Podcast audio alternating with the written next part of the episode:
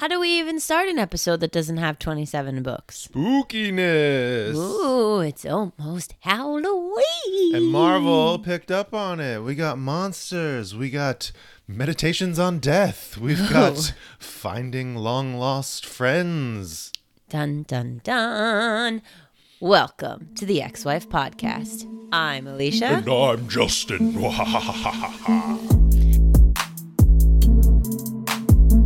I almost started like mid sentence being like, should I try to do this like the Twilight Zone? And then I was like, I don't even know how to do that. You're reading a comic. It's a comic you've never seen before. It feels familiar, but at the same time different. You turn the page and there's a surprise, a reveal you've never seen. It's not a comic you recognize. It's Welcome. a comic. Oh, damn it. Ah. I thought that was my mark to say, welcome to the Ex Wife Podcast. Yeah, it probably should have been. Eh, I was well, just having too much fun. you were really enjoying yourself. I there. was. The only reason I know why, like the the makeup of the speech of the Twilight Zone, I, I have watched some episodes, some of the old stuff, and then I, Mm-hmm. Yeah. I checked out the one by Jordan Peele Oh, yeah. in the last few years. But there was one time I broke my phone. I dropped my phone. Oh, no. And it shattered. Oh, I was there. And yeah, yeah. it's like this isn't a surprise story. Well, I didn't then I- remember the Twilight Zone. And then I, well, so this is a kind of a tangent, but I had to use one of my old phones. And with that came all the memes and screenshotted conversations that Justin of three years prior thought were funny and interesting Ah, and yes. worth keeping. So I made this, you're scrolling through a phone. and I, the Twilight phone. The Twilight phone. It was fun. Hey, what are we reading? What are we talking about? Okay, well, today we're comics? talking about X Men Unlimited number 57, Crypt of Shadows number 1, Midnight Suns number 2, X Force number 33, which is a Judgment Day issue, and X Men number 16. Yeah. Hey, if you know this, there are a couple issues in on an X Loves of Wolverine Marvel Unlimited story that I didn't mention. I only mention it now, so like maybe we'll catch up for the next oh. episode next week. We'll we'll talk about that as a story. But it ex- it actually is a narrative across the couple. It's not just like a timeline or anything. Oh, it is oh, nice. Wolverine and Mariko Yashida Ooh. in their early courtship. Cool, cool, cool. Yeah, I actually really enjoyed it. I read that last night. So, you know, before we do the comic talk, we got to do the news. I thought you were gonna like. I, I don't know why I forgot like what we were talking about, but I was like, what, what's what's you were happening? like, what's, next? what is she going on?" talking about? Yeah, your face was like, I was like, oh no, am I not supposed out to be intru- introducing the news? Is No, you're that good. This is great. Not all right. We got a bunch of new Stormbreaker comics. So the Stormbreakers were announced fairly recently, Mm-hmm. but we got some character shot comic covers from their first line of issues. Oh, exciting. I posted a couple on the Instagram. There was the Storm one by Federico Vicentini, who we met at New York Comic Con. So dope.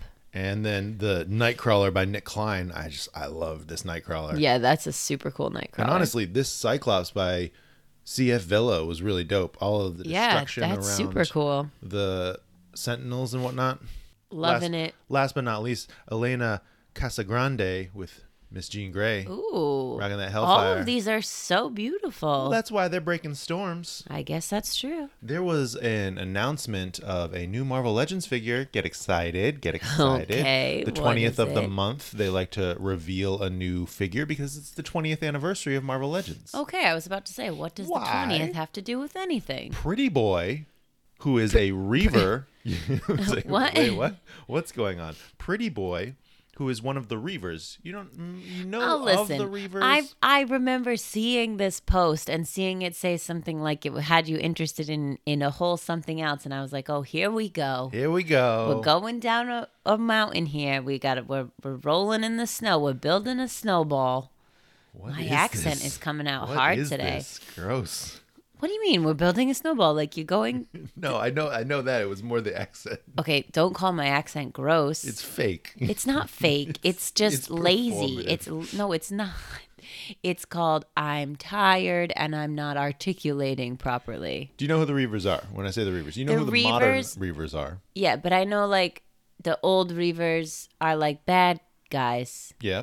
and they were.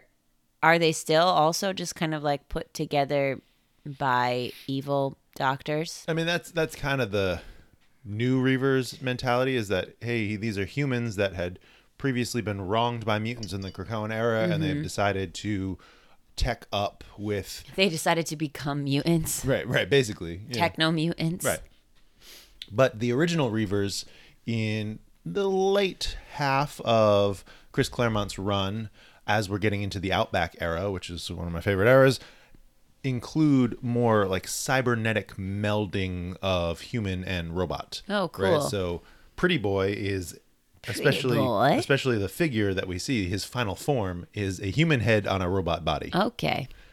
The Tank Centaur Yes. that is a Reaver. Yes, I remember that. Even Lady Deathstrike and Pierce, mm-hmm. Blondie Pierce, they Donald they Blondie lead the Pierce. Reavers. Okay. Whenever I hear Reavers, I just think of the 100 and the Reavers that are like made from Mount Weather.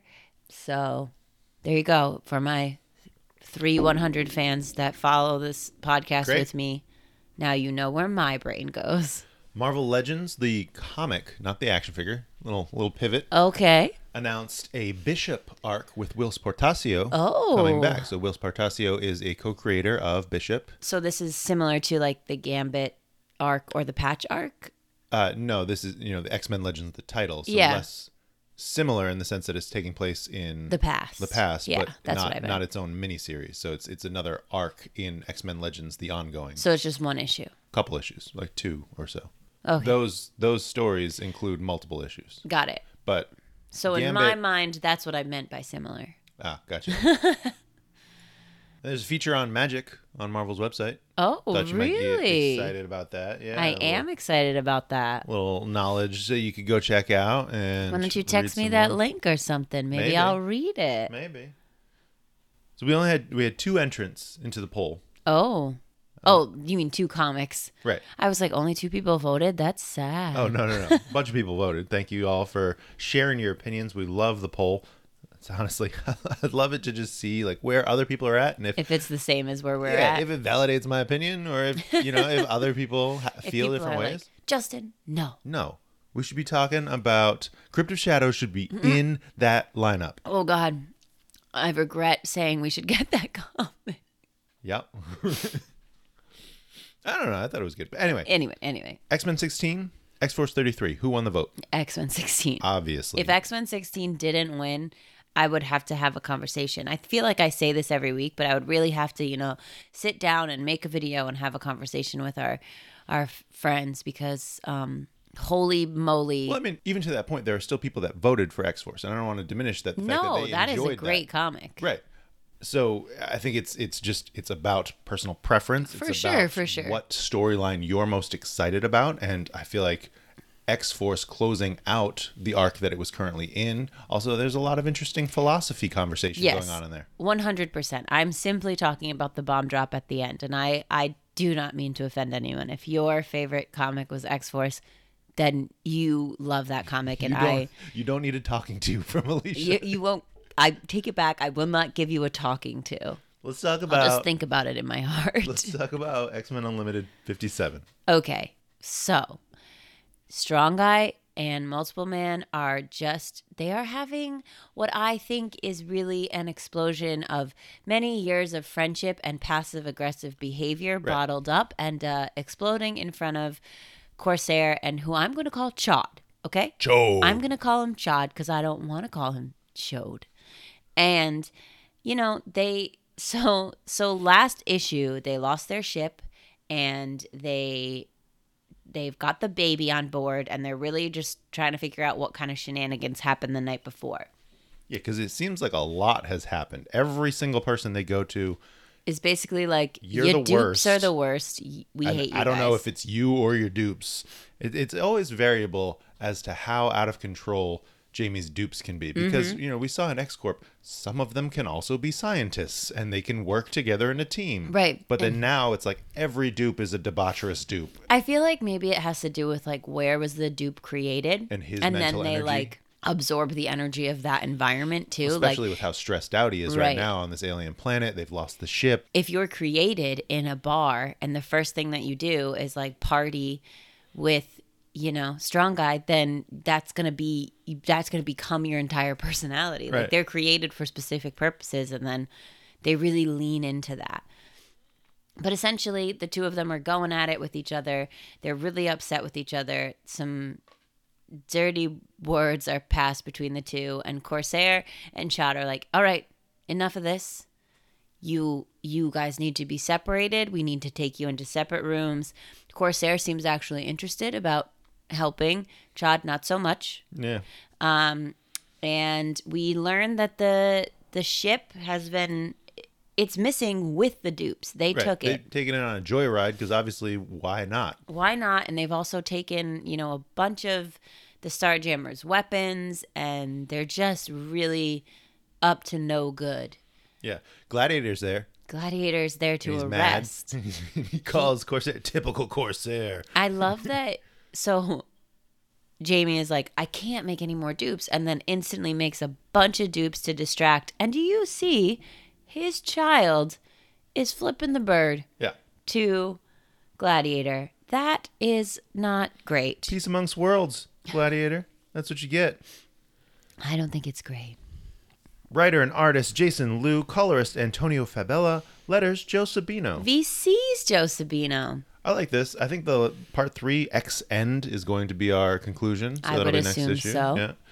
Uh, I, I just I like their dynamic, and I do like these two characters, uh, especially through X Factor and X Factor investigations. Just really getting to learn more about their friendship and how they played off of each other. And it seems like Strong Guy feels neglected because Jamie's off doing big things. Yes, and we did get some clarification, right? There was this question of did he accidentally have the baby on board, and it seems that his his wife is away, and so he's responsible for the baby. So he knew the whole time. He's trying to be a good father, which, you know, especially in contrast to Corsair, who was never really around. And, you know, ex, Yeah. ex dads are not always so great. Ex dads are not the best dads. We had two general questions. So questions that Oh. weren't associated with any comics. And I forgot to say them before X Men Unlimited, so I'm slotting them in right now. Wow. Gonzalo wants to know why do we have two weeks so full of comics and then this one? Why?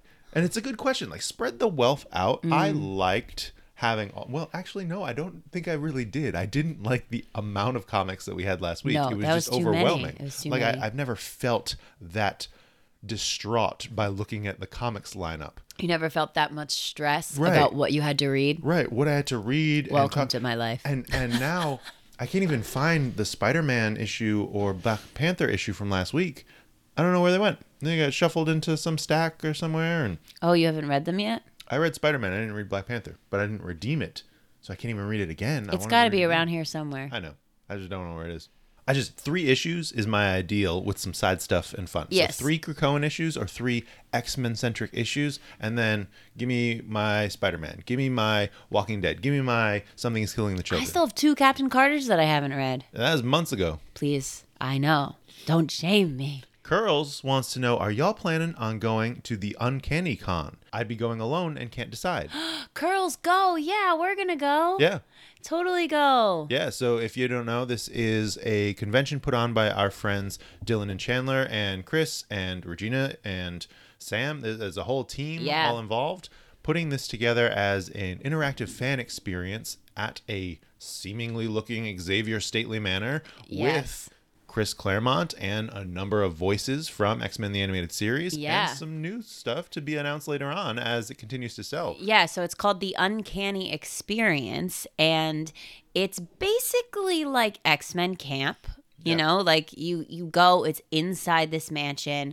Um, there are going to be cosplayers there, and then there's also going to be the opportunity to come in cosplay and take like really awesome photos. There's going to be panels. It's Vendors. vendors. It's like a a um a very experiential con and it's you know I went to Conageddon which is the con for just the show the 100 and that was really catered to just big panels and then like meet and greets and photo ops and this is taking that idea of a genre specific or a title specific con and taking it to the next level where you really feel like you're immersed and you're a part of that world, which is so cool and something I'm so excited about. So we will definitely be attending. Um, We just got to figure out how to get there. yeah, we will figure it out, but we we will be going and we would love it if you all came with us and we're super excited for, you know, our awesome friends who have come up with this idea and who are putting this together. And if you've got other questions about it, you can always reach out to them. And there's also the Uncanny Experience on Instagram. And are they also on Twitter? Yep. Yeah, so you can reach out to them with other questions too, and also just follow them so you can be up on then what's going on. But I would get your tickets soon because there is limited space, and I know their like Omega level has already sold out. So good question, Curls. Can't wait to hang out with you. On to the Crypt of Shadows, number one. Now, you did not read the full thing. I didn't. I did.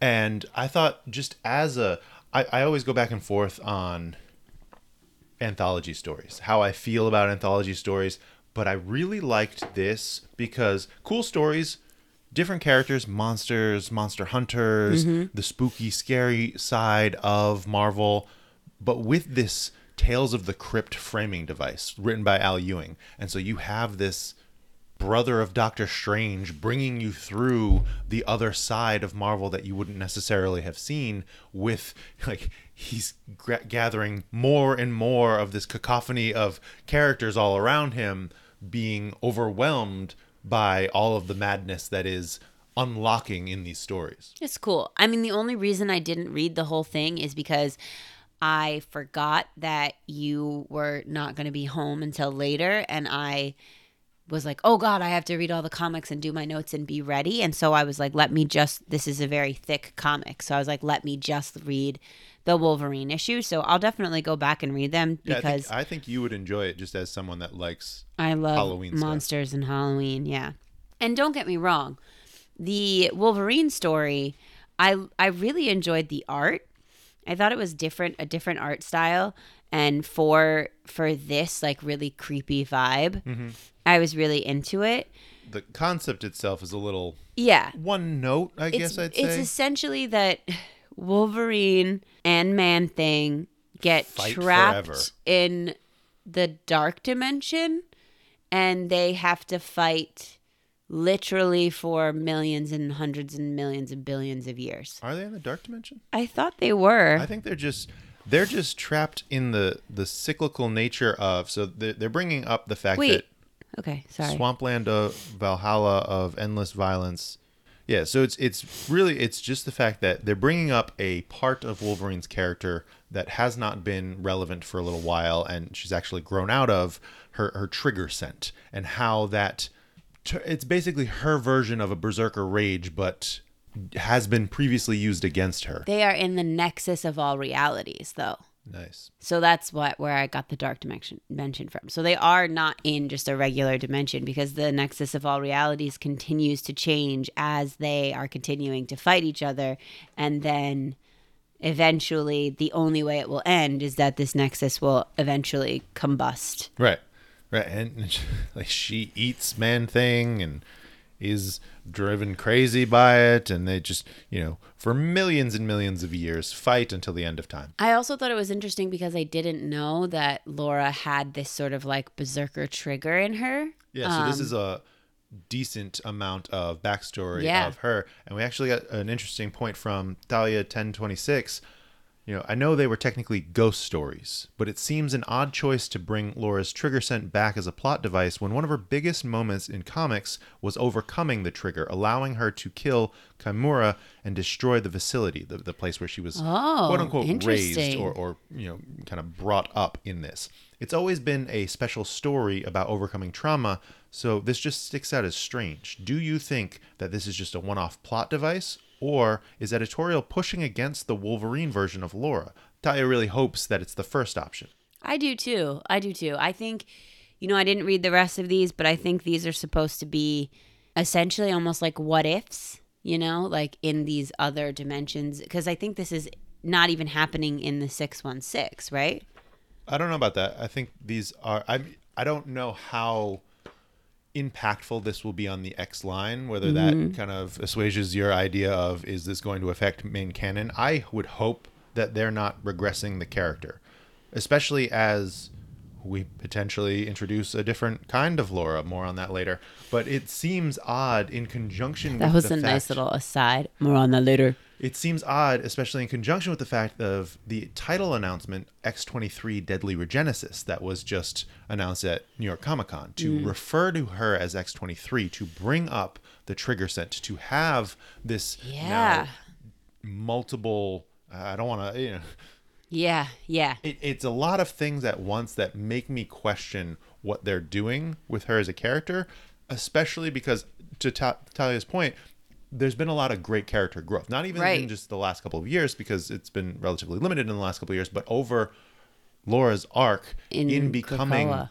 all new Wolverine, in becoming just confident in that self, in becoming this this person, this her relationship with Gabby. Yeah. just- I, I just I feel like I like don't want them to go backwards at all. I don't either, and I feel like they're aware of what Laura means to people. So Yeah. I would be surprised if they did that. Overall, fun little Halloween nugget. If it had been a week of crazy amounts of comics, probably wouldn't have read it. No, I would not have bought it. But I am excited to to dive back into the rest because I was looking through all the art for the rest of it before I read uh, Laura's story. Speaking about the art, Oh, the art. story and art by Adam Warren, colors by Guru EFX, letters Travis Lanham. Oh, VC's Travis Lanham. Yeah. Eh. I called this Strange Academy. It's not Strange Academy. It's Midnight Suns, but it's basically Strange Academy. It's Midnight Suns. It's a crossover of Strange Academy. Okay, it's called Midnight Suns. And Number two. Wolverine and Doctor Doom are on the cover with some of our other friends kind of in the background. We got Magik and Ghost Rider and Blaze in the corner, and you know Nico's over there. We got them all just kind of peeking out. Yeah, he's tearing into Doom, or at least trying to, as we see in this issue. The Bubs hates magic, but loves a good slashing. Yep. Okie dokes. Are you ready? Hmm. Page turn noise. Do not look at me like that. You shall never do the page turn noise again. I just gotta keep you on your toes, though. Oh my God. Written. Oh, guess what? I'm doing this one, everyone. Prophet of Doom. Dun dun dun. Written by Ethan Sacks. Art by Luigi Zagaria. Colors by Antonio Fabela. Letters by VC's Oh, is that- Joe Sabino. Is that Joe Sabino? Joey Sabs. Joey Sabs. Cover by David Nakayama. Oh. Hmm. We met hmm. David at New York Comic Con. Okay. So we're starting out, we're taking it back to Transia 1428. And look at this beauty, but a young Agatha Harkness and her coven of witches. One of which who happens to share the last name with Zoe, who is the character from the previous issue who sort of started this whole evil mystical vision situation. So The Vapors of Valtor. Laveau is the last name that they share. And these witches are performing a ritual to summon Valtor and bring about death to their attackers. And I really liked seeing this because we kind of got a glimpse of this coven in WandaVision. And so it's cool to see like the actual comic version. And I also really love seeing Agatha Harkness in this place. And this is 1428, and she already only has like one strip of gray hair. Yeah. So it's like, when was Agatha actually born? Like, how old is she? You know, witches have that ability to suck the youths from other people. Yeah. But, you know, She's We still love infinite. them. She's immortal. we've got we there's there's a little bit of disagreement happening here, but overall, we're doing we're doing the thing. Cut to present day. And Agatha has brought Zoe to this same place, which is a used to be haven for witches. And it seems that the events of this past story that we saw and what is happening right now are connected. And Agatha may be the one to have the keys to how to survive it. Past experience. I've seen this all before, and you need my help to survive. I do love um really this shot too of Zoe sort of putting her medallion back on because I think it's interesting. Like I'm not exactly sure Zoe is this like zombie character, but she's also a witch. And I think that that's really cool because I didn't know she was a witch from the first issue, obviously, because I don't read Strange Academy or anything like that. So getting this more information on her and and what's going on with her and how she fits into this world is really cool. Yeah, you can. We have it.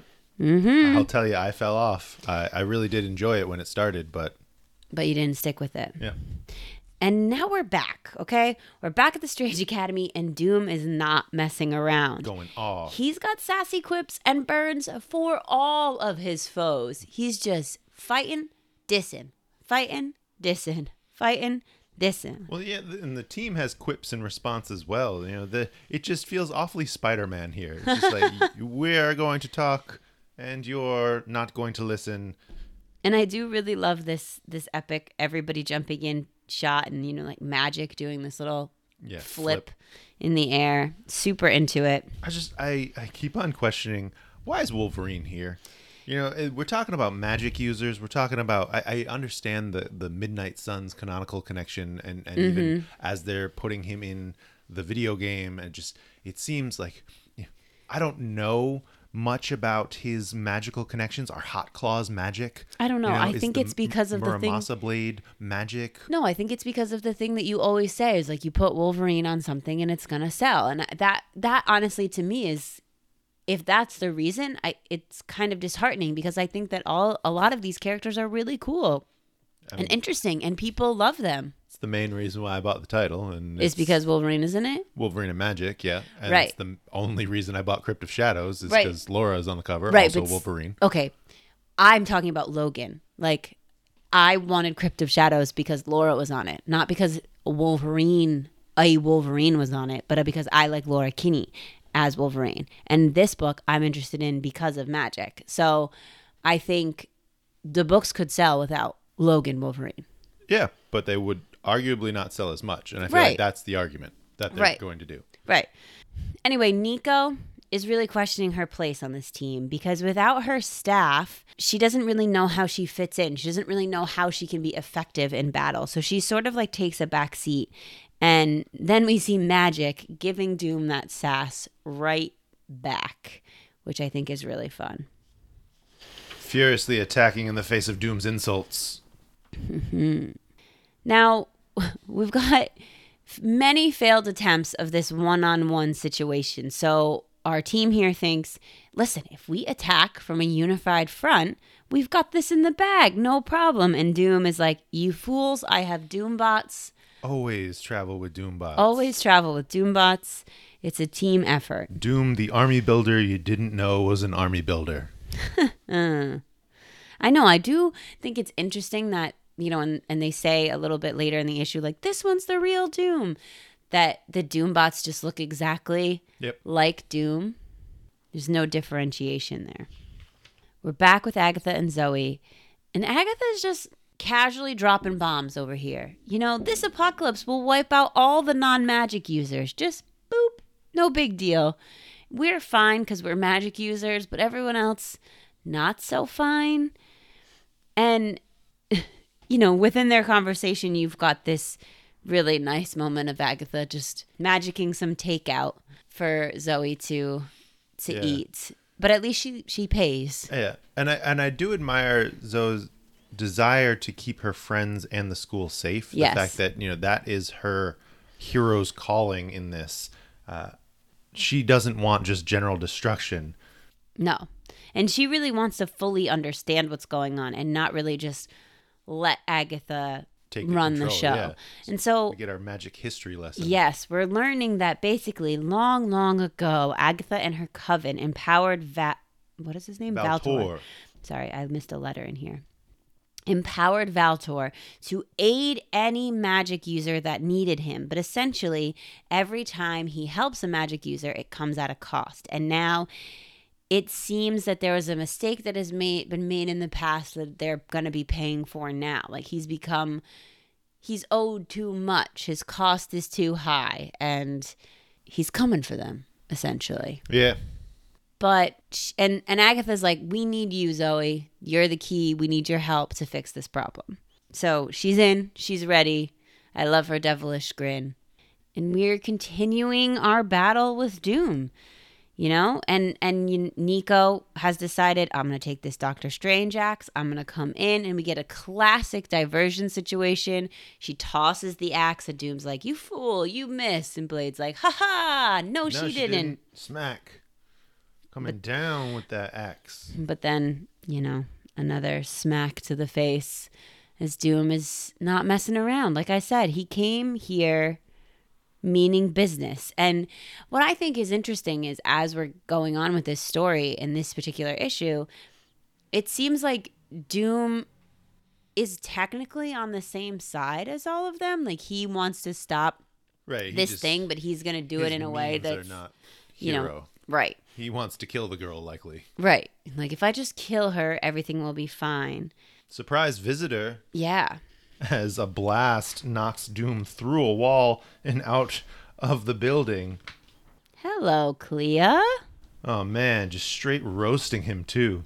Yeah. She's like, Oh, you want to come here and mess with everybody? Well, I'm here to mess with you and put you in your place. I think it's just just a drop too to call him hello Victor, Right. not Doctor, not Doom. No, I'm on a first name basis. I'm the Sorcerer Supreme, not you. Yeah. Get out. I did love that. She was like, Listen, I know you wish that you were the Sorcerer Supreme, but you're not. And I am. So let the let me handle this. But in that same s- situation, now she's saying, Doom, get out of here. You're not going to handle this. And then she looks straight at up, up at our team and she's like, Y'all are not Also you. handling this Yeah. either.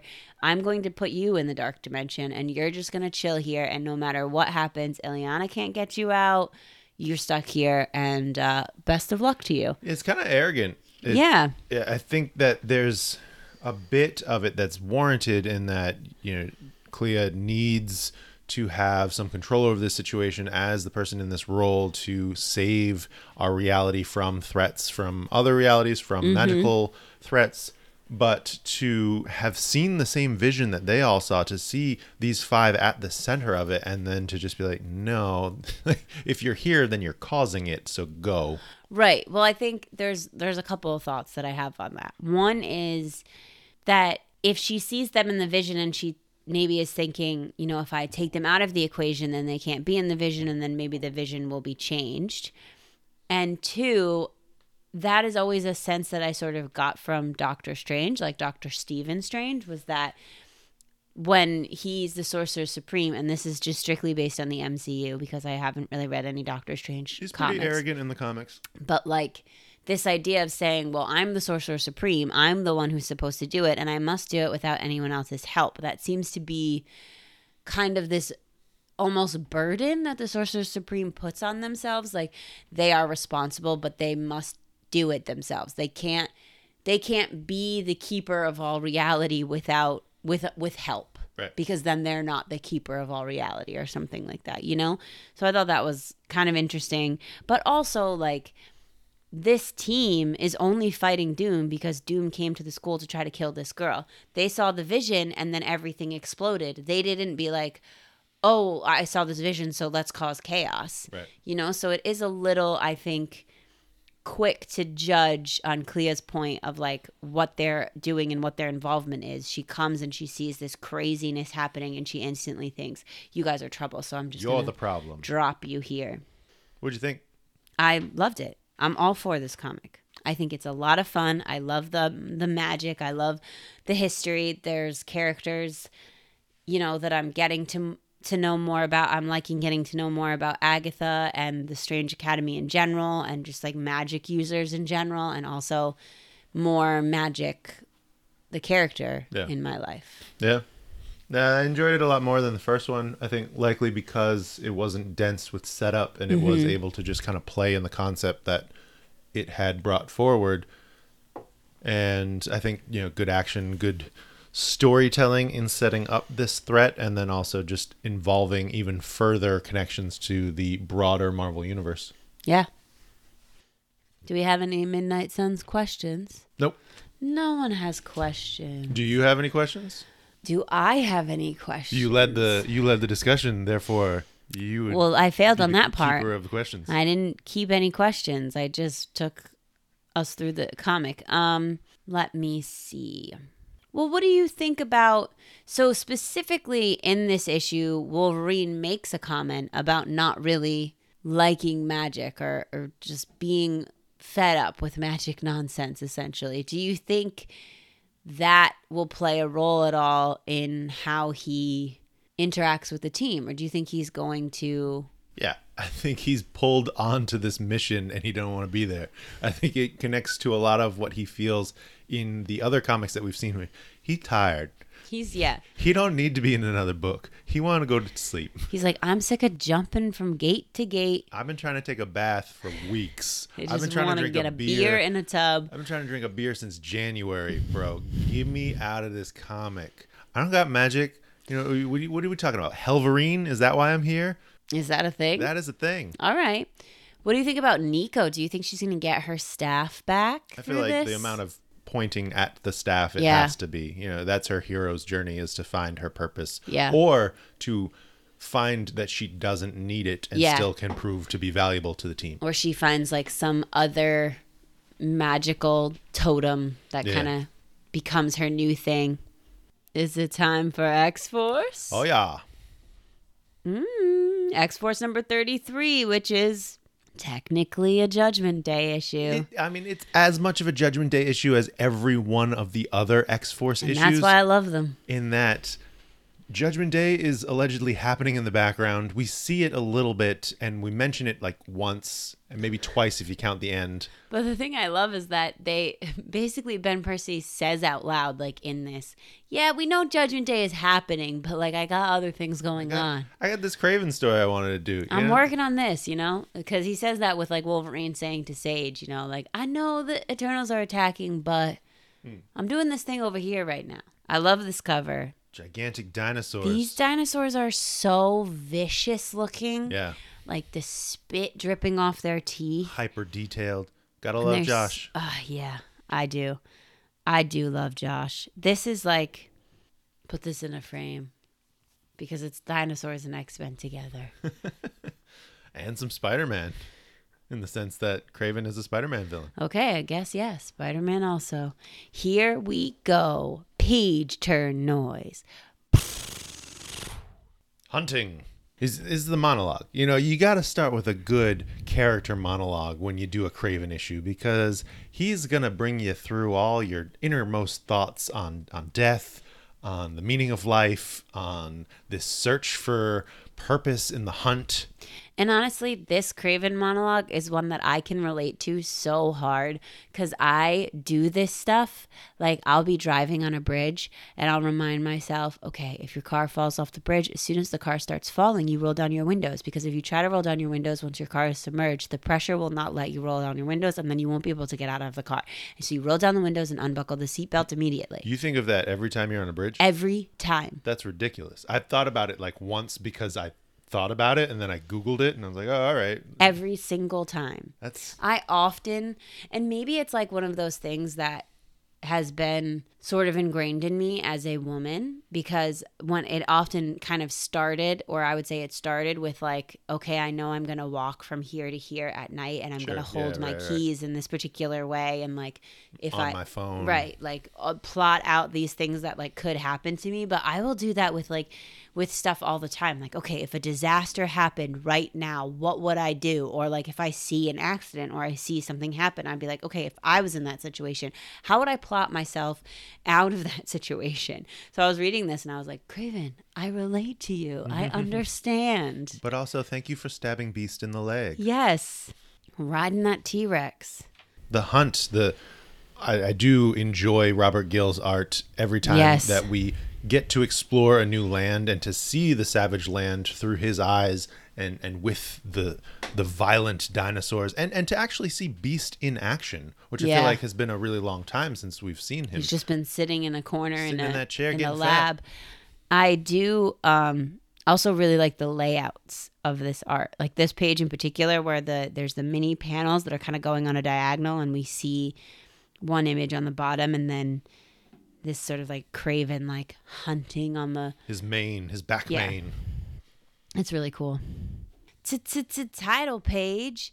Savager Lands. The Hunt for X, Part 4, Memento Mori.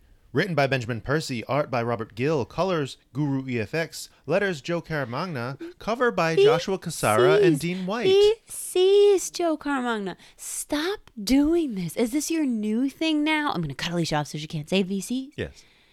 I'm Yes. just going to stop saying it then. the only time I'll say it is for VC's Bon China Page turn noise. That's it. upset. Don't get upset. I about it. am upset. Well, I also I recognize that we never actually shout out the cover artist, but Yeah. we talk about the cover, so I wanted to include them, and that's when they would fall. Okay, well, then you just have to take a pause so I can say VCs and then you can say the cover artist. Do you know what memento mori means? No. What does it mean?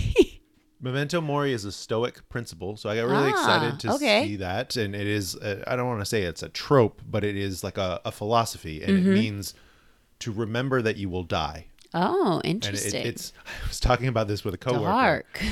so I was talking about this with a coworker, and he was like, "Wow, that's really dark. That's kind of a dark sentiment for a comic." But that's not the intention. It's Right. to keep that in mind, and it's a lot in this comic, especially towards the end, that keeping the memory of the fact that you will die gives your life meaning. Mm-hmm. It gives you that purpose to make the most of where you are and what you're doing in the moment because this is what you have. You don't have this forever. Right. And that's also a really interesting concept when we're talking about Krakoa and resurrection and how that kind of plays into that goes against and it makes you soft and it makes you forget the purpose of your life. Right. And I think it could kind of also go two ways where it does make you, you know, soft and, and forget your purpose or like not or or to take things for granted, but also it can send you in this other direction of being really power hungry and also you know feeling like everything is insignificant and nothing has consequences it doesn't matter so i'm gonna live forever you know mm-hmm. we're back Back with the dinosaurs. These are classic Jurassic Park dinosaurs. Acidy spit. dilophosaurus There you go. Wolverine trying to get in touch with Sage, but something's happening to the island, to the Shadow Room, to everything. I mean, where in the timeline is Krakoa itself getting annihilated? Because that happens i I feel after like the fact. So this says this battle takes place prior to Wolverine's involvement in AXE Judgment Day number five, but this also feels like it's taking place like right at the beginning of Judgment Day, like right at the When they're first attacking, right. attack. Yeah. But then at the end, it kind of spoils the end of Judgment Day. Oops. Oops. Sorry. I didn't want to do a Judgment Day, so I'm ruining Judgment Day. It's ruined for you. Wolverine fights dinosaurs. It's pretty dope. It's so dope. And then he's like, mm, these dinosaurs are kind of weird and technically dangerous. Yeah. Weird, technically dangerous, not real because, well, I mean, dinosaurs. But Savage Land dinosaurs are real. Yeah. These are the Shadow Room, right? A hopped up version of the Danger Room. And the safety controls have been turned off. So they can, in fact, kill, Yeah. which is a tricky little situation. Alarm, alarm. Data page of repeating alarms. Yeah. Stuff is happening and it's not good. Everything's going to crap. Ah, Sage. I kind of love Sage like putting Omega Red and Deadpool in their place right here and being like, children, Yeah. knock it off. Well, especially just to to take control of the situation and to come upon them fighting, bickering over what had happened previously. I mean, you gonna get mad at Omega Red for being Omega Red? Well, also though, like Deadpool was eaten by a polar bear and left for dead, so it's kind of messed up. Yeah, He's no, supposed it's to be your definitely teammate. messed up. And just Omega Red is not a team player. He's like, I don't care. I am who I am. right. That's the challenge that you take when you enlist him on your team. Yes. And also, we're learning that Deadpool's baby body is growing back inside his vegetable body. That was ridiculous fun, especially later on. yes. Back in our beautiful dinosaur landscapes, these pterodactyls. Yes. And Kraven is eating beasts fur. You know, that's how you get a taste for what you're hunting. You, you gotta. Yeah, No, no, I don't- I just sniff it, man. Right. No, he's, You don't need to eat it. He's snacking on Beast's mane. I like that in this instance too.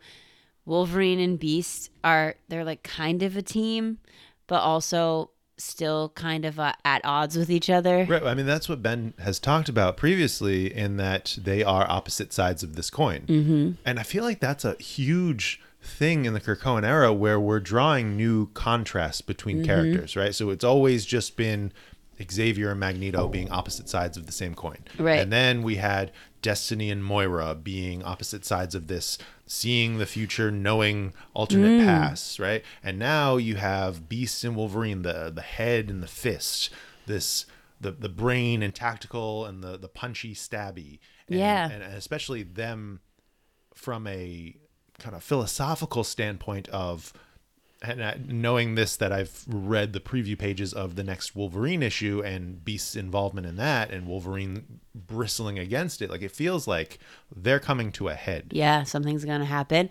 Well, also, what I think is interesting too is all of the setup of Krakoa of taking all the mutants and saying, "Okay, we're all we're all family now," mm. is kind of like, well, we would always have these hero villain opposition. And now we're having opposition within the ranks a little bit deeper. Like you would have potentially disagreements or disgruntled relationships between like say x-men but now you're being they're being pitted against each other in a different way because it's making the writers rethink the threats to the society because it can't just be oh like mr sinister's coming for you because even though he is doing shenanigans he's technically not on the opposing side anymore He's on his own side. Right. Sinister was never to be trusted. maybe he was a bad example he was he was definitely a bad example.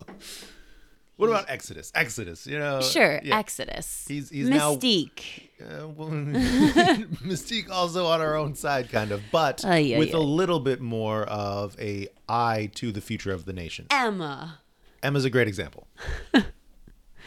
Oh, goodness. It does make me kind of sad that, you know, I really thought that this was going to be about Kraven taking down Beast, and it seems that he's really, you know, he's really only using Beast as bait to get to Wolverine. Right. I mean, Beast is not his game. Beast is not his goal. Beast is just, and, and the fact that Wolverine is just doing this as a courtesy. This is this is a work colleague that I have Yeah, to protect. I must do this. because why? it might have been nice to see Beast die. Is that weird to feel? Nope. I feel the same. Did Kraven already kill this pterodactyl and wear it as a hat? Yeah, he was just doing it real Imme- quick. Immediately, like in the 20 seconds it took for He Wolverine. loves it. That's why it's that's why it's its full body and Right. it's still got blood coming off. Of it. Right. I don't have time to clean and dress this. I just want to wear it so I can fly to you. Maybe he used it kind of like a parasailing situation. I love that. I want that. Pterodactyl parasailing Yeah, just like a Sauron coat. could be kind of cool. That would be awesome. And then the wings could fold over and clip like a cloak. like a cloak, and then so then it would be warm in the winter, and then you could you could like close the head a, a little bit more. I'm I'm gonna make this. Don't steal it.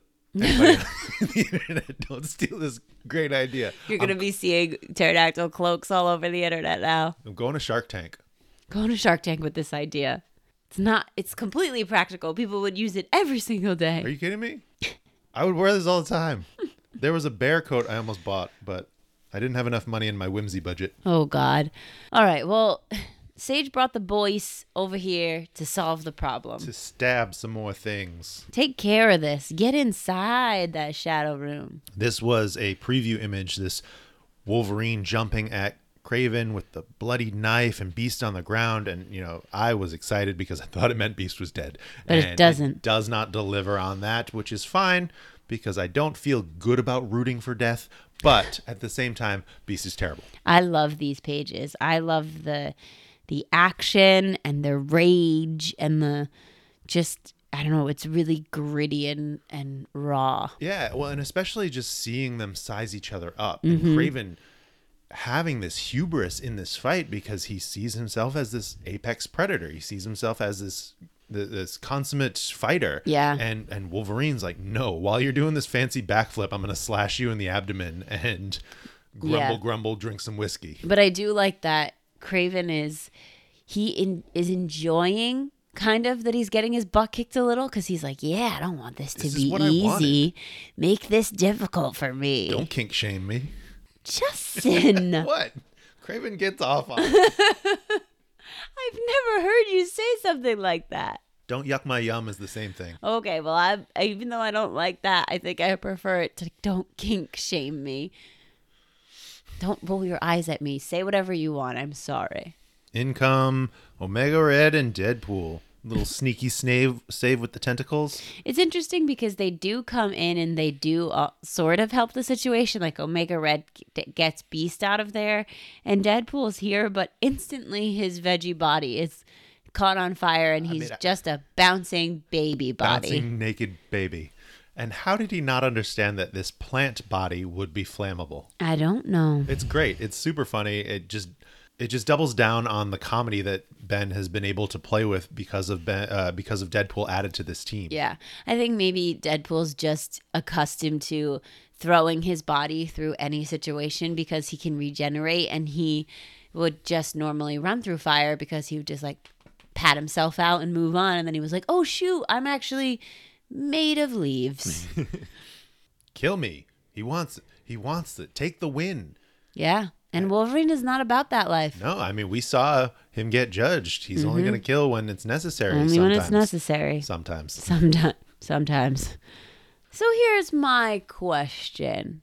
It's very clear in this moment that Kraven is eaten by a T Rex. He's chomped by a T Rex. In half? He's well, you know the the teeth are only going to stab into his No, stomach. that's ridiculous. T Rex doesn't have full.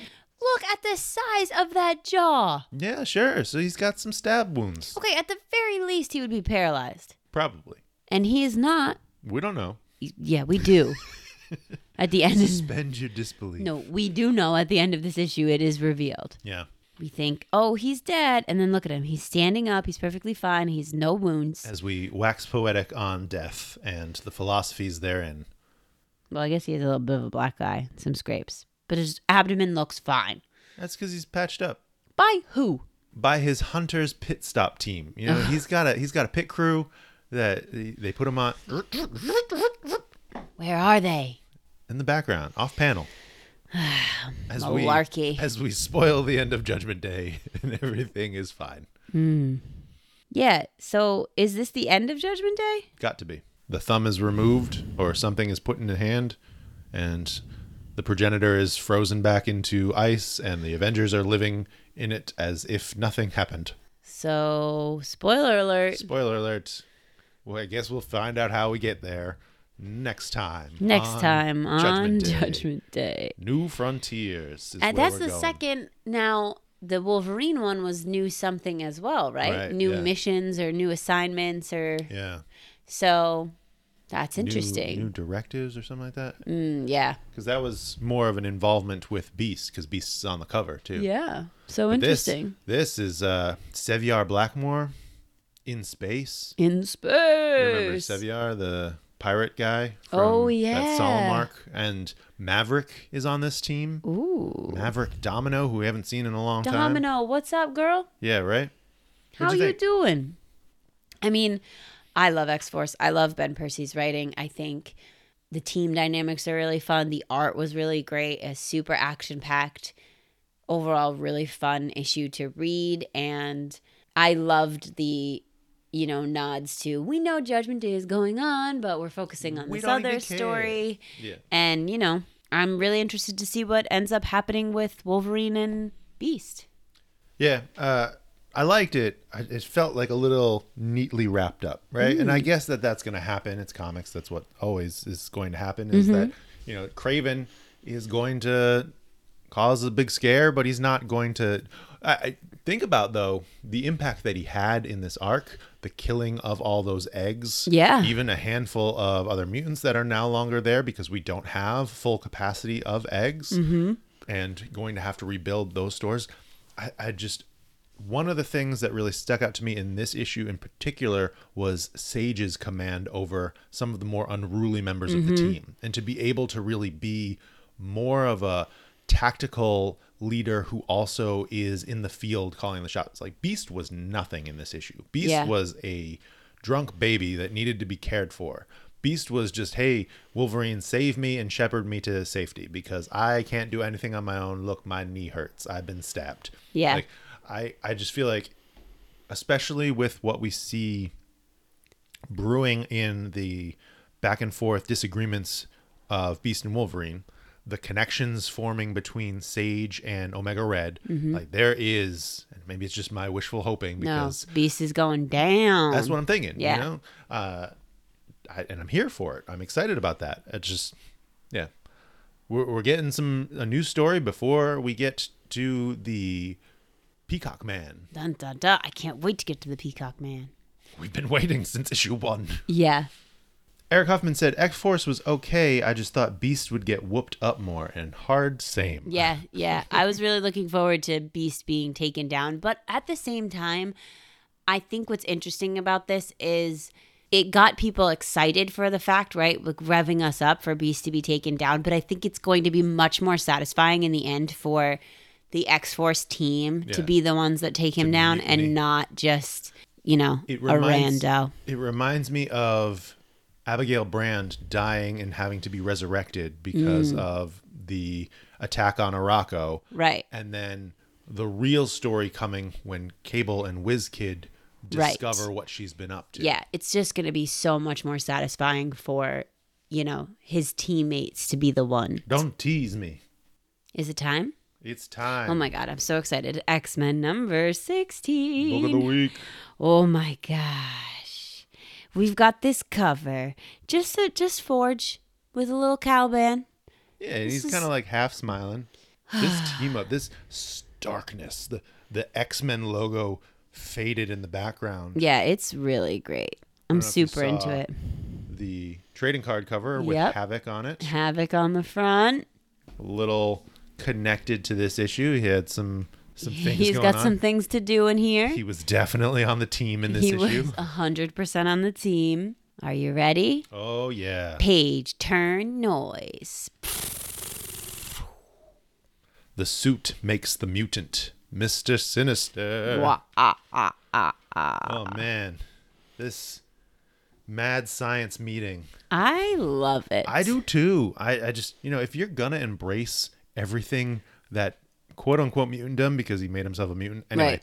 has to offer, then you know these types of meetings should happen. Right. Uh, Probably not off the books and making backdoor dealings, but Right. Uh, The thing is, I think it's so interesting is that I'm questioning like, does the council know that Forge is doing No. this or just Xavier? Well, right, because it would have to go to a full council vote, but does Xavier still know I don't think so. Xavier has tasked Forge to handle this problem without in the same him? way that he doesn't know the details of what Beast's doing in X. I don't know you're doing it, then I can't be responsible. exactly. But I think this is a dangerous setup here with Forge saying, listen, do it this way, and then I owe you one. Like, you do not want to owe No. Sinister anything. Especially someone like Forge that has the ability to literally, hey, Sinister, what kind of crazy schemes do you have? Right. Like, how do you say, oh, yeah, I owe you one, but not that one? Right. I'm not going to do that one. And then what happens? Right. Does Sinister go back on on what he would keep secret, or Right. It's just a, that's, a, that's a dangerous game, but how excited am I to see these treehouse bonsais? Oh my God! Look at look at look at all that. Many many tree houses. There's a whole city of tree houses. I love it. It's just what's he up to? What's he doing? Three names. The quickness of eating a physical note lets you Oh know my he's done this before. It's like ew, sinister, yuck. You can eat that No paper. No paper trail. No evidence. I love the difference with Caliban's powers. That's what we're talking about here. Mm-hmm. Yeah. This, this third name is going to be difficult because his mutant gift resides in his mind. So I'm not going to be able to I can't just take his DNA. that. Right. So uh, we need something more. Do you have access to a, a cradle? Um, mustache, mustache, mustache. Don't worry about it. And then I I don't know if how long this has happened where Forge's bandana Has has, the the, diamond? the diamond on it. I don't know if that was just intentional uh, for this arc, but I, I guess I want to look back to see how long has he been rocking the diamond. Yeah, because I was like, mm, I don't recall that, but I guess I've never looked that closely. Don't you corrupt my Forge, Nathaniel? And already, right before we get to the title page, I'm already loving the issue. Yeah. And we're here. Title page Steal Back the Future. The Mutant We Left Behind, written by Gerry Duggan, art by Joshua Cassara, colors Guru EFX, letters Clayton Cowles, VC's Clayton Cowles. cover Martin Coccolo and Jesus Aburtov. Look how easy that was. Look how smooth it went. After we talked about it, Yes, here we go. also it's just Clayton Cowles. I choose to not have this argument and carry on with this beautiful art. Yeah, look at this. This is so cool. It's so gorgeous. this this panel of the fly over the inside of the vault was one of the preview pages. It's so cool to see the details of the city th- within the vault, and I think the colors are really beautiful. Yeah. The Caliban protesting. Because this, all right, so, and I've still seen people reacting negatively to what Forge has done to Caliban. Mm-hmm. And how much, you know, there's the question of how much can you trust this conversation? Is he being truthful with the fact that you are excited about the glee on Caliban's chest face? Yeah. To be able to use his power in such a positive way makes Yeah. me really believe that even if even if there was some manipulation, the fact that he's okay with it now and Right. is excited about it now and, and just the prospect of saving someone who has been left behind, like I I am okay with this. And I also was thinking about it and I was like, okay, so there's the question of, well, why doesn't he remember? And it's the idea that your backups only happen so often. So if he was essentially having a conversation so let's say he met forge and he got backed up and they they started having this conversation right and then his backup was completed before he agreed to Yeah, there is some To do this. questionability of like but yeah. but you but it, even Nightcrawler was saying like you don't remember the death part. You only remember that you had a life and now you're resurrected. and so if if the death part happened in a non-backup time, then of course he's not going to remember to agreeing to this. Yeah. I just it's interesting to think of did Forge kill Caliban to then resurrect him as this suit component? Maybe, but I feel like it was like a I'm not insinuating as a negative thing. right but i'm saying like i think a- it was like an agreement like Right. i'm you you're gonna like kill me in some kind of humane way and then i'm gonna be resurrected like this and then when we're done with this suit situation i'm gonna go out again and then come back Hmm. I don't know i think it's i think it's okay i think caliban's in on it and i'm not worried. He just he's so smiley. he's so happy All right, everybody, shut up. It's business time. we're gonna I didn't tell Mystique about this part though, so and the fact that he says that that he's like, well, I talked to you, but I didn't tell Mystique that I was doing this. So Well, I think that's the difference of use, right? Right. So Mystique was one of the two that Sinister was able to provide. right, Forge had to work on his own part. So with Caliban, that's more of a conversation. Mm-hmm. It's still that part is still questionable using mutant gifts without the person.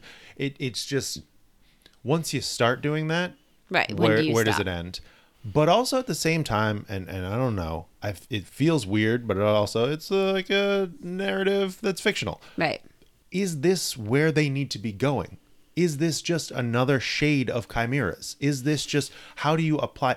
Is this worse than Quentin Quire resurrecting his DNA over the husks of other characters so that he can test drive those bodies? Like Right. that- no, I don't think it's worse. I think it's it's more of a conversation of like, hey y'all, like we're putting everybody's powers in a pool to be able to use for mutant technology and like yeah. Yeah, and I feel like Versus that's a just- different right. conversation that's not happening that probably should have. Yeah. But at the same point, I'm like, this is cool. It is cool. Yeah. The suit makes the mutant. And uh Forge is going in. Yeah. I like the way he kind of says hi to them yeah. and they're like Well, and also Okay. Serafina is the one that we see stalking him, right? And Mm. Serafina was the initial ch- child of the vault that we Oh, saw in. X Men number one, Jonathan Hickman's version, that Yes. was saved from that Orchis facility. Yes. She's always been someone that we've been following. Yes. She's the one that saw Forge enter the vault at the end of last issue. Ah. Now Brother we're time. now we're here for some brother time. Brother time. And this is what this is some bomb dropping. This is some burns going. This is you never wanted me on this team, and it's like, yeah, you're right. I No, didn't. didn't. I didn't. I didn't. Why is that I wanted Forge on this team, and Forge wanted to get back at me, so he voted for you on the team, and now you're here. Right. I just I love that Havoc is complaining that Forge isn't a cannon while also being a loose cannon the whole time. Mm-hmm. Like he's just going off. It's it's got to be a parallel. His instability is an interesting, albeit repetitive story point as we head into the Maddie conflict of mm-hmm. Dark Web. Oh, basically, you know, the team's just chilling. Iceman's like, listen, this is just brothers is being brothers. do. Everything's going to be fine. Nothing bad is going to happen. Oh, wait. He threw all his weight behind you as a joke to get back at me.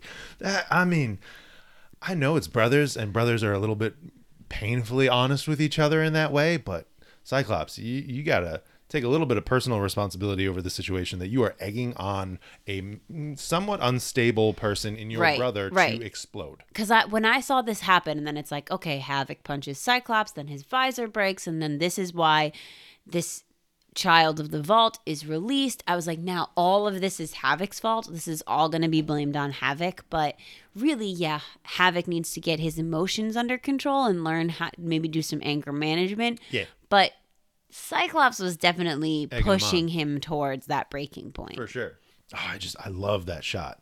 I love that shot of Yeah. him getting punched in the face. that whole sequence of just the way that this is laid out where the shot happens and then the beam goes across and then Perro comes out and and and just realizing Yeah. the lie that he's been fed over all this time and that his conquest was a, a, a ruse. right and even though you know I don't know how much weight this moment will have in the future because they do end up getting him back into his little stasis pod I don't care because just being able to see this action unfold and have the team do something fun Right. while Forge is in there, you know, like thinking, okay, they're not just going to sit here while this happens. They're going to have this little stubble moment that they need to take care of. Yeah. It's cool. And who knows? Maybe it'll come back. Maybe it'll come out of stasis.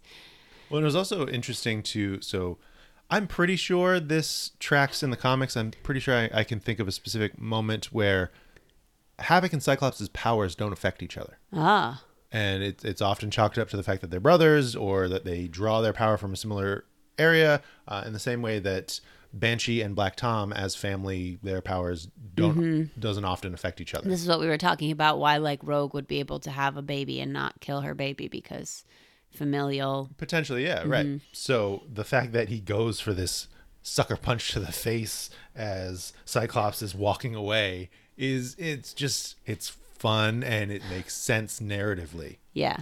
but unleash Perro as he just takes down so much of this team. Yeah. It's Iceman really. in shattered. Yeah, it's really a a moment to say this is why we need to do what we're doing with the children of the vault because this is one of them. Exactly, and, and Curls calls it out. Just the fact that how many, how many Omegas, how many of this team are needed to take down one child of the Right. It's so many. just to use Iceman as this dagger pick. I love everyone being like, stop using my friend's leg as a weapon. Right. And Magik just plopping Firestar to the Avengers real quick. Right, which I, you know, it's it's fun because she saves Firestar. Right. Warlion points out like why why is she teasing Firestar for being an Avenger when she technically was an Avenger of sorts in the Savage Avengers? Well, she says that. Right. She's like, "Ah, the Avengers are my friends too. right, right, right. And I don't think it's like you know where she goes to it. Maybe that's a subconscious like this is how I associate you. This Right. is where And also, it's like a spur of the moment. What's the first place I thought of? Boom, Avengers. Also, look at the difference, and I don't know if that's because that must be because of Firestar's power, but the difference in the stepping discs. Well, I think it also has to do with the fact that Illyana's power is Exactly. is different, right? Like she's still pulling it maybe from Limbo, but Well, that's that's what now she's got this gold armor and this. Well, that's what I'm trying to bring up is the fact that that connection to Limbo has changed since the labors of Magik is Mm-hmm. Yeah, over. yeah. Everybody's getting in on it. Iceman's recuperated. His giant fist is gonna. Yeah. The fact that we do get a little bit of a brother team up. Hey, don't hold back. This guy is terrible. Mm-hmm. Oh, and I I didn't even mention it, but the the one moment when Havoc is trying to apologize and Cyclops is like, not right now. We have something now unfolding. Call the situation. Right. He immediately pulls himself out of this back and forth with his brother to go to work, basically. Right. And I think it's interesting too because I think we've all had those moments where we just get irrationally angry about something and then we are like, "Oh my god, I shouldn't have done that." And like there's just this feeling of guilt and especially knowing like what's happening with Perro at this moment of just I need to let you know that I'm sorry that this happened because I can't focus because I just feel so guilty. Right. So I do I do feel bad for Havoc. I feel like he kind of always gets the short straw and he's always the the fall, you know? He's it's always it's always Havoc's fault. Right. Everyone is very quick to turn and say like, "Come on, man, why'd you go and do that?" Right. Well, well I, you know, there I agree that there should be some blame on Cyclops for, For- really yeah. egging him on in this situation. Like, this is not the time Right. for this type of reveal on details. Right. And so I also feel like in that moment when Cyclops is like, this is not the time, that's like him self correcting himself as well. Being like, Nope, we we messed up, we had a fight and it caused this, and now we need to fix this problem. Jean, shush shush shush, go to sleep. It was all a nightmare. I can. Mo- I, I don't know. Do you think that it's settled? Do you think? I feel like it I don't know. I feel like it was wrapped up nicely, but I also feel like nothing is unintentional. sure. So we'll just have to see where the story of the Children of the Vault goes. Right. You know, because? I feel like the real story is what's going on with what Serafina will do to Mm-hmm. Forge, or if she's getting some backup as he's going into the inner workings of the vault. yes. It's just interesting to see how unstable this team is so early on in the game. Well, they. We have to remember they're new, right? They're still new. They haven't had a lot of time together. For the most part, I mean, they're new in terms of this makeup, but you have three of the original X Men working together. Mm-hmm. Havoc, that was added to the team shortly after. I know that there's some brother animosity between them. You have the connection points between Iceman and Firestar. Magik's kind of a wild card, but she also has a great relationship with Cyclops and their Yeah. collaborations. Like these. It's a new team in the sense that they have never been in this configuration before, but they're classic characters that have worked together in various capacities, except for Synch, who is not even in this issue. He's off Right. on the side. And for the most part, Forge, who has worked in different capacities, but again, not really in this issue, in Right. the team dynamic. Like this Right. group here Should be able to get it together. a little bit, or at least be aware of how their optics are affecting, literal optics, Yeah. Cyclops are affecting each other. Yes. Morning. Oh, man. Morning? Just yeah, that. You don't say morning to me. You just walk on through. Fort Knox of their gene collection. Oh my goodness, goodness gravy. And we're just these pages. Right. Oh my God. So we're here. We sense this mutant. Caliban's Let's bringing us closer. Let's go on to get him. We're going to get Darwin and we're going to bring him home. I love this conversation too of like, have you ever felt dumb, Forge? Right, right, right. And he's like, no, so not smart. really. And then, oh, um, Well, and especially just will onboard Darwin into life support and be out, outbound in less than five minutes. There, we don't know who the third mutant is. right. We don't know who the third mutant as a part of this suit is and what capabilities that brings to Forge. Mm. That's not been revealed. It's Mystique and Caliban. Right. So who is the Who's third? the third? We don't know. Oh God. And Last page reveal. There she is. Well, today is definitely one of those days. Laura Kinney is the mutant we left behind, not Darwin. Ugh. And I, I'm really intrigued as to like what's going on with her. Like, is she in some sort of dream? Because she's got one fist of claws out. Right. Some dream, some manipulation. Are they somehow use? Is this why? You, you think of how the children of the vault operate. They are improving themselves. It's kind of mm-hmm. like Sinister, but on a more grander scale. Yeah. Right. So he's cloning new versions of himself with what he's learned, what he's added. The children of the vault are working in collaboration with the vault to improve on themselves to level up. They in that issue 18 and 19 of Hickman's X-Men mm-hmm. seemingly disintegrated Darwin with their tests and and things that they were doing to him to utilize his genes and make them stronger. So what are they doing with Laura right now? Like, Yeah. Just knowing what she has in terms of powers that they can use and, and obviously there's the just a lot of feelings about her being here, what's happening to her. It's really uh, one of my first thoughts was Synch and Laura can finally be together. That's that opens up a whole lot of questions, right? So many These questions. field notes from Forge. Hey, let's uh, move Darwin to the top of the queue because we messed up. yeah. Uh, also, uh, we need to talk about.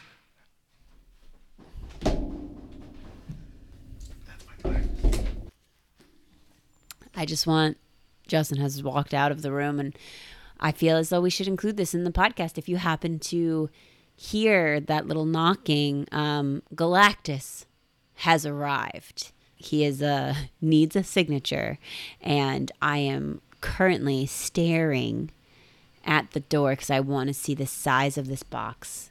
I'm actually gonna take a little video right now if I can get it together in time. Okay, here we go. Galactus has just arrived. You can hear the FedEx truck whirring in the background. We're mid podcast episode recording. Patiently waiting. We're not going to record the rest of the episode right now, but that's okay. Justin doesn't know what I'm doing. It's here, it's here. Okay, the door is closed. I think he's about to come up the stairs. Can he even carry it up the stairs? Look, there's Mark Robert. He's awaiting his newest friend, Galactus. I hear him. He's making moves. Oh my god. Just a small box. and here, Galactus has arrived, y'all. Did you freak out a little bit about Life Finds a Way? I think that was probably one of my most favorite moments. I was like, I'm getting two dinosaur elements in one week of comics. I'm getting actual dinosaurs and then I'm getting a Dr. Ian Malcolm quote. Right. I think it's interesting, and I want to call it out. I think Warlion points it out in the questions about them wanting to bring in Reed and Tony, just acknowledging the other Marvel Universe big brains and also wanting to bring them in on something this large. I feel mm-hmm. like they're going to have some, I don't know, moral quandaries, but at the same time, like how do you how do you sell that story of this is what would have happened Right. And it's also just interesting because of where they stand right now with with the other people feeling like miffed because they didn't get involved in resurrection they didn't know what was going on they felt blindsided by it so now saying like hey we're including you in this kind of big conversation that we're having in this thing that we've already kind of done. it's already happened So but we've made a really including it? mistake Yeah. and we need your help to fix it Sorry. sorry Well, next issue is reunion. yeah which w- was like love is in the air What were your big picture? Big picture, I thought this issue was really great for so many reasons. Um, I loved the journey into the vault and seeing kind of the story that's being told in your face and then the story that's being told through the images of like what's happening with Serafina and just sort of like this creepy feeling of what's going on in the vault. And then I did love the team dynamics and the action. And then this moment right oh, here I yeah. mean That I think we talked about it one time on the podcast where I was like what if it is Laura? Like what if Laura is still alive? And I was really excited and very also in shock. Like I I had a very like jaw, literal jaw drop, like gaping, like Yeah. oh my god! I I sent Justin a picture of myself, and I was just, I was just not well. It's a big last page reveal. It's huge and it brings up so many questions. Like, what does this mean for current Laura? Well, what does this mean for like resurrection in general? and I feel like that's the successfulness of this as a last page reveal is that you don't know what the next step is. You don't know what they're going to do with this. You don't even know if Forge is going to make it out. Right. Because he's getting stalked by one of the children of the vault who, at this point, I would assume has contacted some other folks to prepare for the hey, we got a mutant posing as one of our own. And there's also some shady stuff going on outside. yeah. Yeah, it's definitely questionable. I really like this issue. I think in my heart, I wanted this issue to be the rest of the story, mm-hmm. and and that I kind of set myself up for I don't want to say disappointment because I enjoyed ev- like literally everything about this issue. I Yep. loved Forge and Sinister. I thought that like that was I loved it in a way that it's interesting, but also I didn't love it in a way that it's just forges going down a road. It's not as bad as I thought it was, mm-hmm. hopefully, because I'm taking Caliban's joy at its word in that he was actually really excited to be able to use his powers for good. Mm-hmm. But to be in this agreement, this gentleman's agreement with Mr. Sinister, who has his own dirty dealings going on in the background Right. that Forge doesn't know about. Right. Like this is a point that Sinister can't reset. Right. Which I guess is a good thing that he can't go back further. He can't kill that Moira. Right. Because now he wants that. Because if I'm Sinister, I want that gift from Forge. That that anything that you ask for. Right, and where does it does it say in here where this plays? No, because it's not a Judgment Day issue, No, it's right? after the fact. Yeah, this is after Judgment Day. This is after Judgment Day. So then like, yeah, what does it all mean? I don't know. It's it's absolutely bananas. Like all of it is bananas. And I'm sure we got 800 questions about this one yeah. because I have 800 questions. Yeah. I think this me wanting this to be a one and done mm-hmm. is just me being conditioned to the fact that all of these stories last year were one and done. Mm. This is likely going to be the longest arc that Gerry has told in the X-Men issue because I believe if it's organized by who is the artist or who is the art team, mm-hmm. this is going to be a four issue arc. Okay, cool. We do have questions. Let's get have 'em. Statements too. The positive fan was floored by that last page reveal. Ig- same. Same, big same. S- Huge same. Dahlia 1026 wants to know Was the Infinity comic where Clone Eni asks Laura to kill her so that the original can live foreshadowing? Ooh. In Laura's case, I can't ever see an older version of her not wanting to protect her younger self from the trauma by allowing the younger slash clone version to live. Wow. I can't tell which version of Laura will survive this story. What do we think? Oh my God. I think that is the most amazing connection ever. Good for you for thinking of that. That's so dope. And I mean, I wouldn't put it past them for this to have been some sort of foreshadowing because of the way that they all like the X slack and the way everything is is plotted out. Yeah, how long they've been working on some of these stories? I feel like it all depends on what this Laura's story is, you know? Like if there's because it could go either way. It could be that exactly what you're saying, like the older Laura, this vault Laura could be like, I've lived long enough, I've suffered long enough. Like, I don't want you to have these mem like I don't want us, Laura, to have these memories, to have this going, and to say, like, kill me so you can keep living.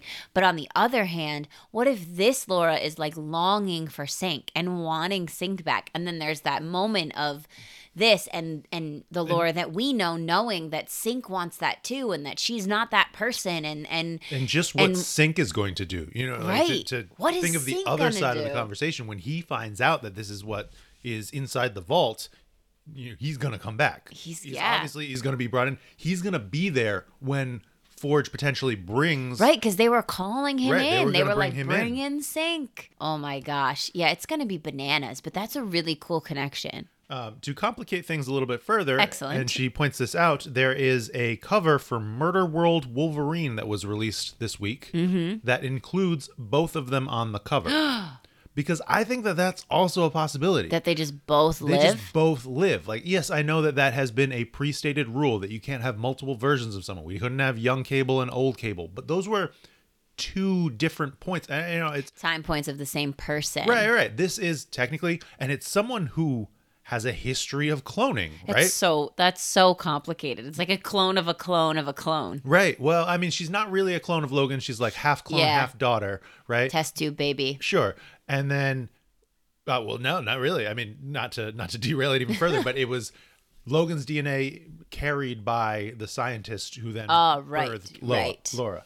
Um, but the cover also includes three different versions of Logan Wolverine himself, like a feral version from the 90s and what looks like the original first appearance of Logan. So, Oh God, we gotta get that stupid costume back again. oh yeah. Oh, I'm so sick of it. It's so gross. I hate it. I, I like it. But anyway. I like it how much it upsets you. Yes, I know. But yeah, that is just taking complications to the next level. Because if you think about it, you talk about what what makes an individual a different person, and you think Yep. about the sacrifice that this Laura did for the nation of Krakoa. Yeah. there's no other than just this flimsy rule saying that two versions of one person can't live. Right. That's There's the nothing only stopping thing saying it. it. Right. This is a this is a completely different person. This, This- is someone yeah. that has had 500 years of experience, a love and a relationship with someone. That and had- white hair stripe. right, like that. There's I, I'm voting that both of them stay. Yeah. No, it's so crazy. Warlion wants to know if we think that Clone Laura and Vault Laura will merge so that Marvel doesn't erase last year's development of character. I- I'm not sure how, How they, would do they that. would would they merge? That would have to be some sort of like cerebro backup, Right. And they wouldn't essentially merge. Like it would still be killing one of them, You right? would, you would you technically have to kill, Kill both, both of, of them, them. and then create a new Laura and then just put the merged file into that Laura. I feel like that would make some really complicated things because because current Wolverine Laura doesn't feel the same way about certain things that we know that potentially Vault Laura does. Or also like there's a whole nother flip side. Like what if Vault Laura now hates Synch because she got left I behind? th- well, I think if anyone, she hates the people that put her there. right. She let him go. Like she pushed him to Right. go. That was that was her sacrifice. And, I don't think that she would, especially with how much that he was by himself in that vault and, Right. and conscious.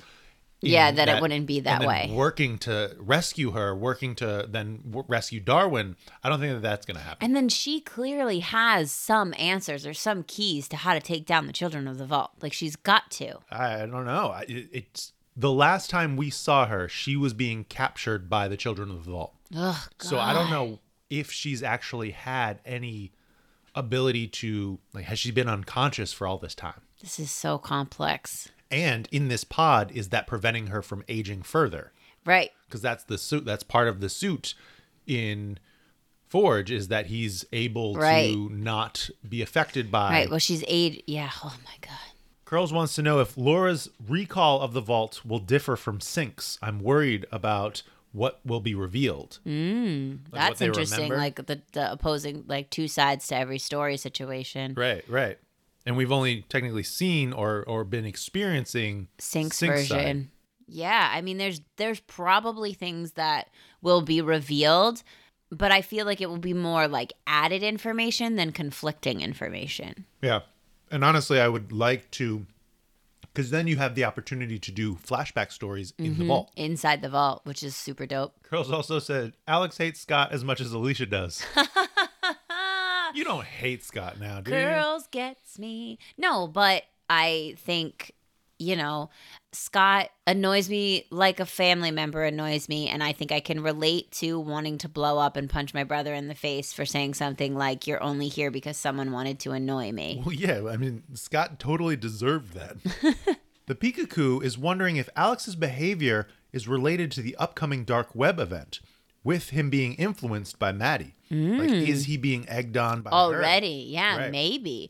But also, I don't think I don't. so. I don't know. Like, it, it would be an interesting thing to look at retroactively. You Mm-hmm. know, as we go a couple issues further, and if we, because the X Men story is a main part of the dark web right Yes, There's a three it's issue gonna be big. and their involvement in general is a core to the event itself and so and even with that last cover reveal is Maddie and Havoc holding hands like Yeah. she has power over, Over him, him. has had power over him so Yeah. is that already starting to take hold It could be. Somebody go to Marvel and get a timeline. We need it. Yeah. They're not going to give it to us, but I, I just I feel like it can't be. I feel like it, it shouldn't be because where that disagreement came from seemed natural. That seemed Mm-hmm. yeah, like that seemed like just more in relation to the reveal that Scott had of just like the only reason you're on the team is to piss me off. right. Which was This is rude. Michael Fox wants to know what are we gonna do about Havoc? He also called out Jean looking scary while talking down Scott about Synch and Havoc, echoing Scott's words to the progenitor that Jean is the only one that can judge him. Mm. I mean, I do think that that is interesting because I did notice like that darkness, like her face was like shrouded in darkness when she was kind of behind him in that in that image. So that is interesting, but I don't know like saying what are we going to do about Havoc kind of feels back to what I was saying before that like oh this is all Havoc's fault. Like I think Havoc who knows maybe he'll like quit the team and be like oh I don't belong here and you guys don't actually want me here. Mm. And I feel like it's less what are we going to do about him and more what is he going to do? Like, how is he going to process what happens? And that I don't know. I do feel like people are going to blame him for this and there may be some kind of continued falling out between him and Scott after the fact, but I kind of feel bad for him. Yeah, no, I kind of do too, and I feel like he's been in a rough spot. Warlion loved that Havoc punch Scott. I think he was expecting that because in his heart, he's also a great leader when he's not being messed up. And being around Scott while he's a mess makes him hate himself or the circumstances. I don't know. What are your thoughts on that? The fact, uh, you know, little Yes. brother syndrome. It's Or- so hard to be feeling good about yourself when you are comparing yourself to constantly this overshadowed. other right? person, right? So I think it's it's only natural that he's going to feel even more self doubt when he's constantly being compared and put in situations with his brother. Our last two points are about Sinister. Sinister and Forge, right? Mm. So Warlion follows up with loving Cassara's Sinister, looking Mm-hmm. creepy as if he was the scary pre Gillen Sinister, and that made him miss OG Sinister a lot. Yeah. Which I, I would agree that Campy Sinister is a ton of fun, and I'm here for it. But man, Sinister as a villain, especially because he is coming into his own as a villain. You Right. know, he he's is- getting back there. and he's been doing it in the shadows all along. So I just I, I feel like the fact that we can get both, we can get the mm-hmm. best of both worlds. Yeah. He can have his terrible evil villain self and be a be a campy fun guy. Yep. And Wise Guy was wondering if he's missed something. Like this is a hard turn for Forge's character. Were there signs? Just this going to I don't know. It's it's just when you've been asked to make all of these types of machines, these big picture things, he's thinking whatever it takes Right. constantly. And Right. he's being pushed from various governments and I think he says something to that effect of how will they use my gifts? Right. he's going back to the initial gun that he created that strips a mutant of their powers and just still the regret that he carries because of that. Yeah, I think what's interesting is also Forge seems to have been spending so much time by himself that he may have let like his theories and his thoughts and his plans like take it too far and take it over him. And so it's less about like a character change and it's more about like this bubble of I must complete this task, I must solve this problem, I've got to do whatever it takes and then this pressure from Xavier of like you need to do it and you need to get it done and I don't want to know how you did it. And Right. so that automatically puts like a a spin of well maybe I can cross some lines that I wouldn't normally cross. Maybe I can trust Nathaniel Essex. Probably not though. Perhaps not. Ooh, it was a short week, but that was a good It was week. a hefty week, Right. like a lot of emotional intensity. We got some big Krakoan works next week. Coming up, what do we got? Judgment Day number six, the last of the main event. Ooh, okay, let's go. Let's, go. Just I'm end it, ready end for it, it. please. Uh-huh, let's get I've it been done. enjoying Uh, it, but yeah, I, I'm ready for something else. Take me to something else. Dark web, sins of sinister. Yeah, yeah. Wolverine number 26, Okay. A little influence from Beast. I've seen Deadpool in the preview pages as well. Getting Yay. the full gang. New Mutants 31, a new creative team, a new Okay, direction. cool. I'm really excited to see where that goes. And X-Terminators number two. Yes. Uh, I can't that's wait. gonna be a solid week all around. Yeah. Overall, this week was amazing. I really enjoyed these comics. I had a great time reading them. I had a great time taking notes on them, and I couldn't wait for us to talk about them. And I burning. also really love getting y'all involved in the conversation. I think that is one of my favorite parts of how the podcast has developed is is getting feedback and questions and thoughts from all of you because it just gives us more to chew on and more to talk about and more perspectives to think about. So Yeah. everybody that sends in questions and comments like thank you so much for being a part of that and all the people who have conversations with us and support us on Patreon like we really love that too and and all of this is just so fun and I love nerding out with you guys every week. You're the best. You're the best. So it's is with a heavy heart that I say, until next time, old friend. Charles! Bye.